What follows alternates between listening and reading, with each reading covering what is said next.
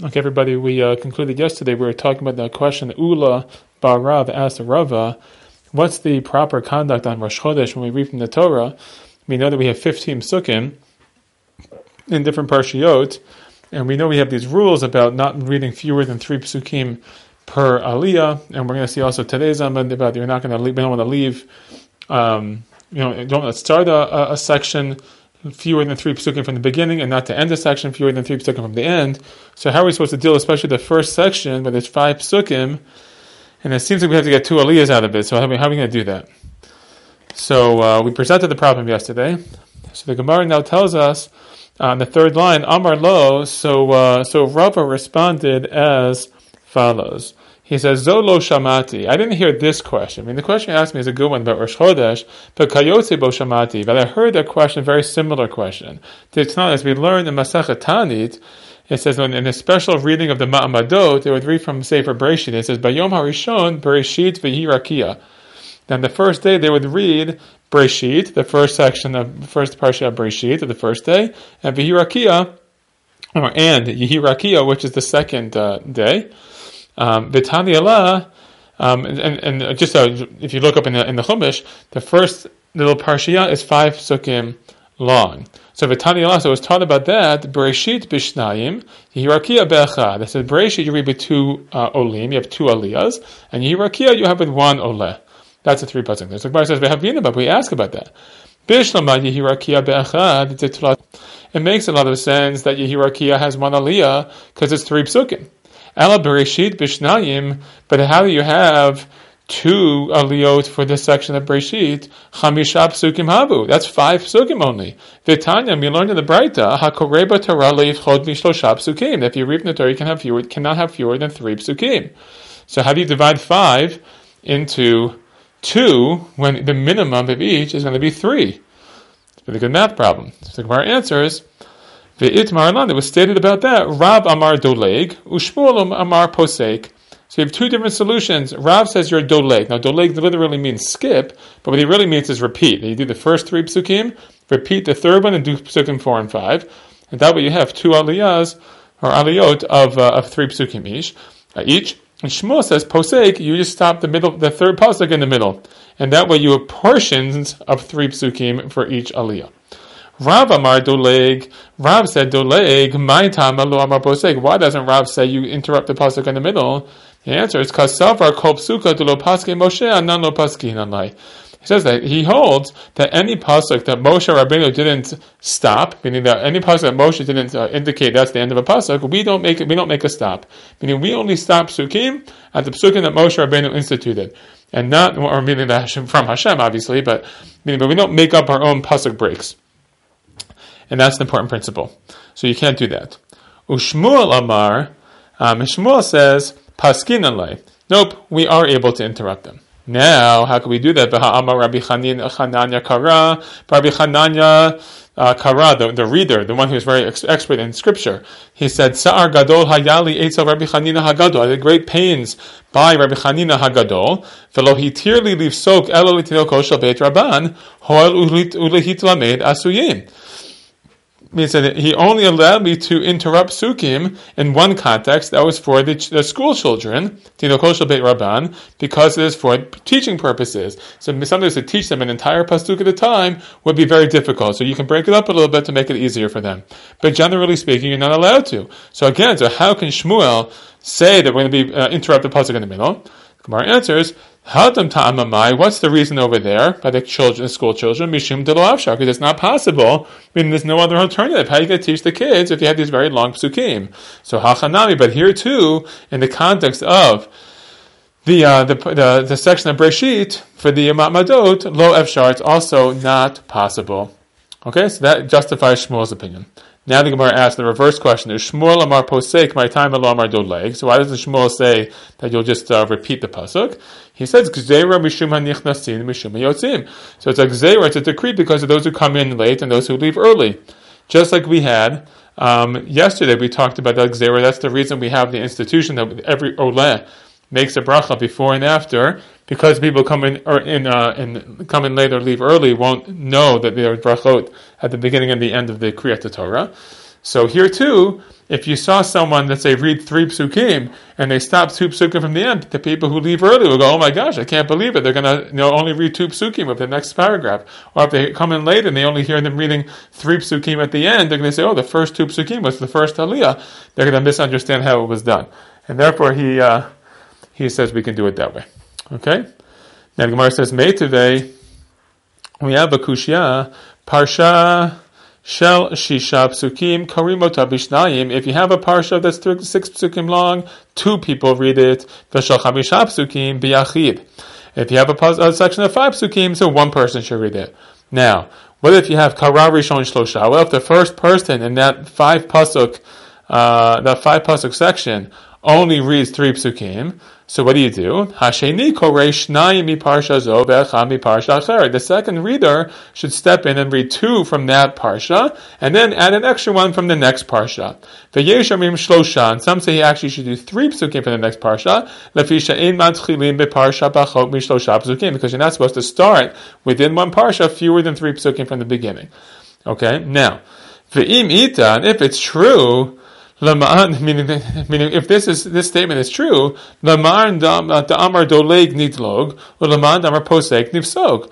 Then if, if this machloka we saw between Rav and Shmuel really holds up, so why does the Breita recommend going into the next section? Why doesn't it just say, according to the one who says doleg, we could just repeat that third pasuk over again? And according to the one who says we can interrupt, why don't they just interrupt the psukim?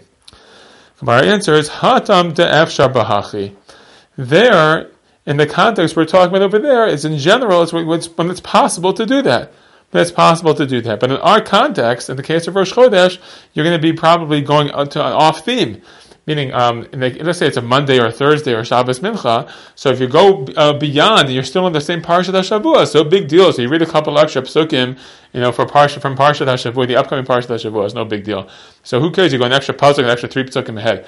But in the context of Rosh Chodesh, to read psukim that aren't relevant at all to the korbanot that we're talking about, so that would be uh, that would be irrelevant. Okay, now. Amar Rabbi Tanchum, Amar Rabbi Shua Levi, halacha ke yesh omrim. So Rabbi Tanchum says in the name of Rabbi Shua Levi, the halacha is like the yesh omrim, meaning that we in fact do paskin that if you're going to go extra, you have to go three psukim ahead in the next parsha because we're not going to stop because we don't like to start or stop within three psukim of the beginning or the end. ואמר רבי תנחום, אמר רבי שמעון לוי, כשם שמתחילים בפרשה פחות מכמה פסוקים, כך הם משיירים בפרשה pachal מכמה פסוקים. Or that's just what I just said. But he says, yeah, the next statement is just as you don't start the parsha less than three psukim from the beginning, you also over in the parsha fewer than three psukim. Gemara says, pshita. That should be two separate statements. Tanakama. So when it comes to now, when it comes to the beginning of a parsha, when the Matanakama is Mekil, because he said you can only you only have to go one you can just go one pasuk in, and yet the Tanakama the uh, the comes in and says no, you have to go three psukim in. So that's when it comes to the beginning, because they don't want you to start something new. So um, if that's the case there, shiur leaving over at the end of a parshiya, demachmir Tanakama, but the Tanakama himself wouldn't allow us to end fewer than three psukim from the end of a section. Lo koshigen demachmir yeshomrim. Don't you say all the more so that the yeshomrim would be machmir? Meaning that if you look only at the particular case in which they uh, they um, are machmir. So you should be able to make a simple kal to apply it to the next statement. You wouldn't need him to actually make the statement explicit.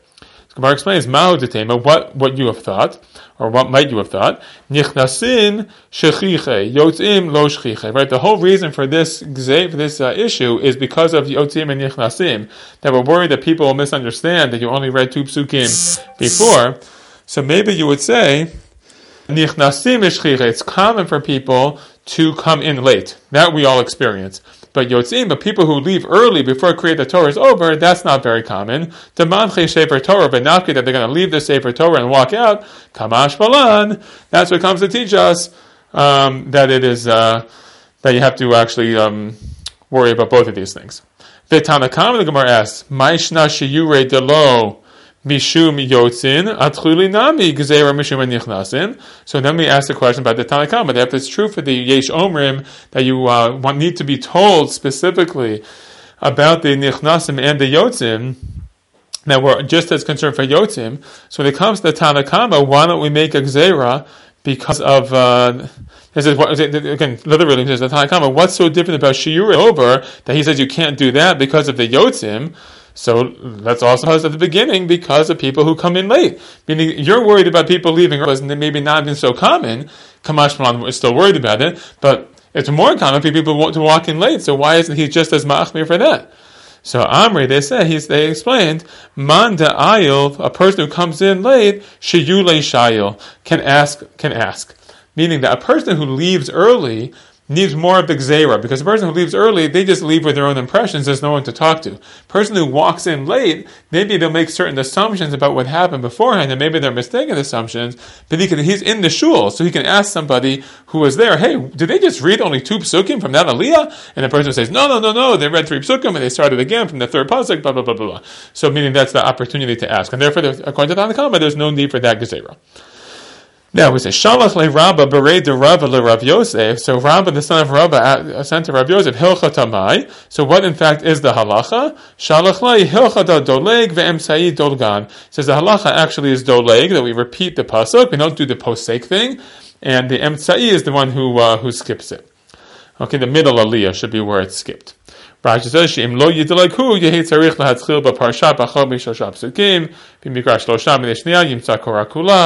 So he says if you uh, if you end up uh, skipping, meaning repeating, then you'll need to start three psukim from the end.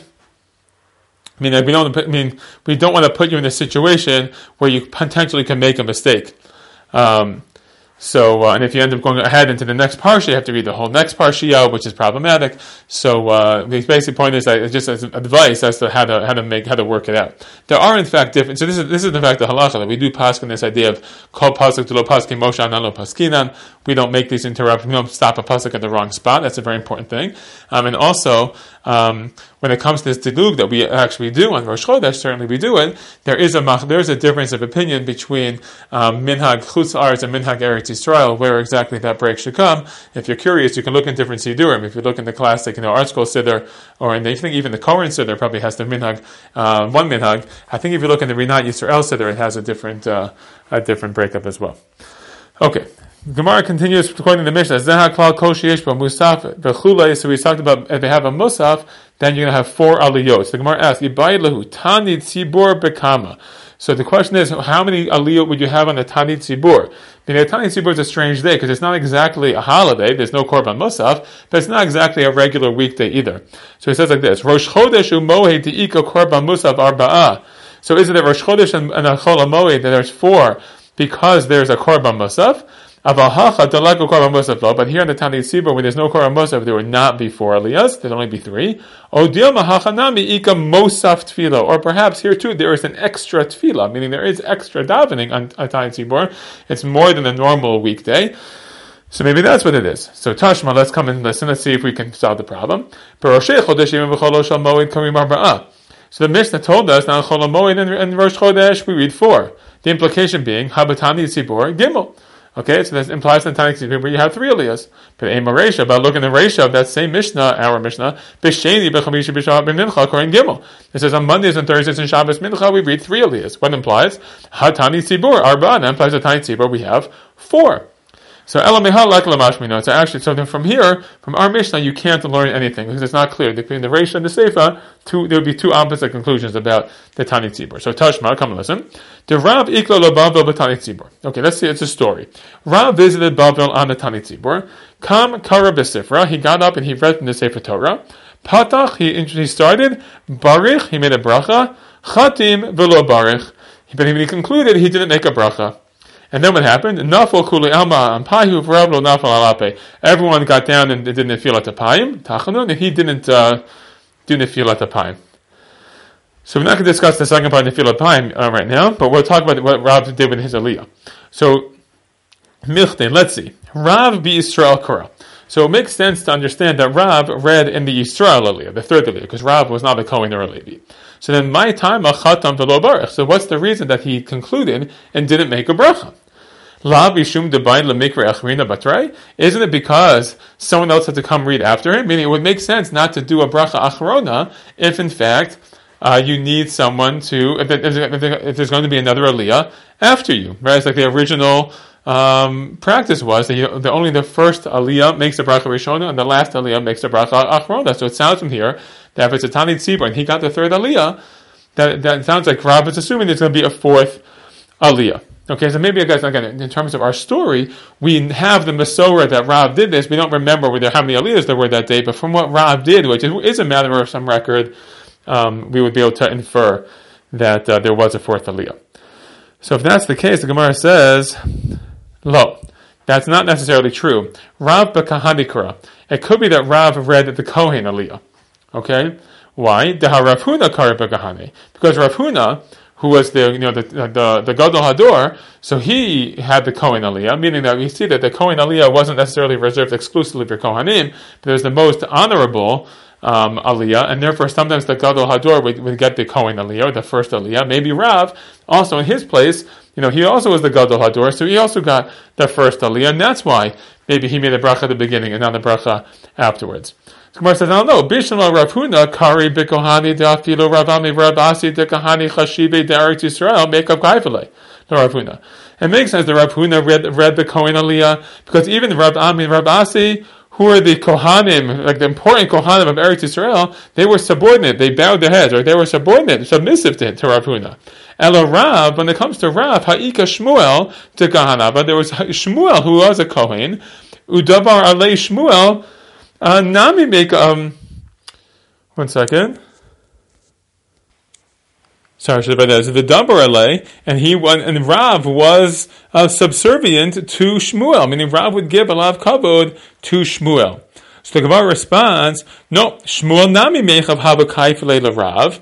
Um, no, Shmuel, the truth is, was also subordinate to Rav. So meaning it was possible that Rav would take the Kohen Haliyah. It's just for Rav who Avad le kavod. It's just that Rav also wanted to display some honor for Shmuel, and therefore v'chi Avid le bifanav. So the time that he actually performed these acts of kavod, that was in front of Shmuel. But bifanav lo Avid. But if it wasn't in front of him, he wouldn't, he wouldn't show him kavod necessarily. I mean, he wouldn't show him disrespect. It just means going out of his way. So it means that if Rav was in a shul where Shmuel wasn't present, it makes perfect sense that Rav would still take the Kohen Aliyah. Um, now the Gemara says Hachanami Mistabra to Rav Kahani Korah. It actually makes sense that Rav took the Kohen Aliyah in this story. Why? The Isaka Daitoch be Israel Korah. That if you, because if you, it would occur to you to say that he actually read in the third Aliyah, the Israel Aliyah, Lefanei my time of Barich right, then why would he make the bracha beforehand? Meaning, if the whole thing is, the whole inference is from the fact that he didn't make a bracha achrona in the third aliyah, that implies there must have been a fourth aliyah coming. But if that's the case, then why would he make a bracha rishona? Right? So the Gemara says, well, it's achar takana. Well, it was after the takana of having bracha before and after every aliyah. Okay, so that would explain why if it was the third aliyah, it would make sense to have the bracha rishona. But if that's the case, la'acharei nami livrich. But then he should also be making a bracha achrona. If it's a third aliyah, fourth aliyah, first aliyah, who cares? Every aliyah gets it. So the Gemara says, Shani heicha de yativ rav de me'al aile mepak lo nafke. It's different where Rav sat. I mean, wherever Rav was, the situation was different. Why so? Because people would come in late. I mean, if people were, were you know, maybe people show, came in a little bit late, and that's why Rav made a bracha rishona. But people wouldn't leave when Rav was having an aliyah. They wouldn't leave in the middle of the aliyah because even though people maybe would have, you know, not as much respect for the Sefer Torah itself, but would leave mid, you know, mid aliyah or after, um, that they might do. But if Rav was getting the aliyah, they wouldn't leave, and therefore, there there still wasn't a need for Rav to uh, make the bracha achrona because again the idea was that the only reason we have the bracha achrona is gzera because of people leaving, when he was there, people wouldn't leave. So there was no reason for that gzera whatsoever. The bottom line is we can't really conclude one way or the other from the story of Rav because it's just totally unclear. Is it? It makes sense if he had the third aliyah, it makes sense if he had the first aliyah. But either way, the fact that he said no bracha afterwards, even if it was a third aliyah, doesn't really tell us. Um, it's just unclear because we can explain how it works, but we're just really not not certain one way or the other. Okay, so we'll stop here for today.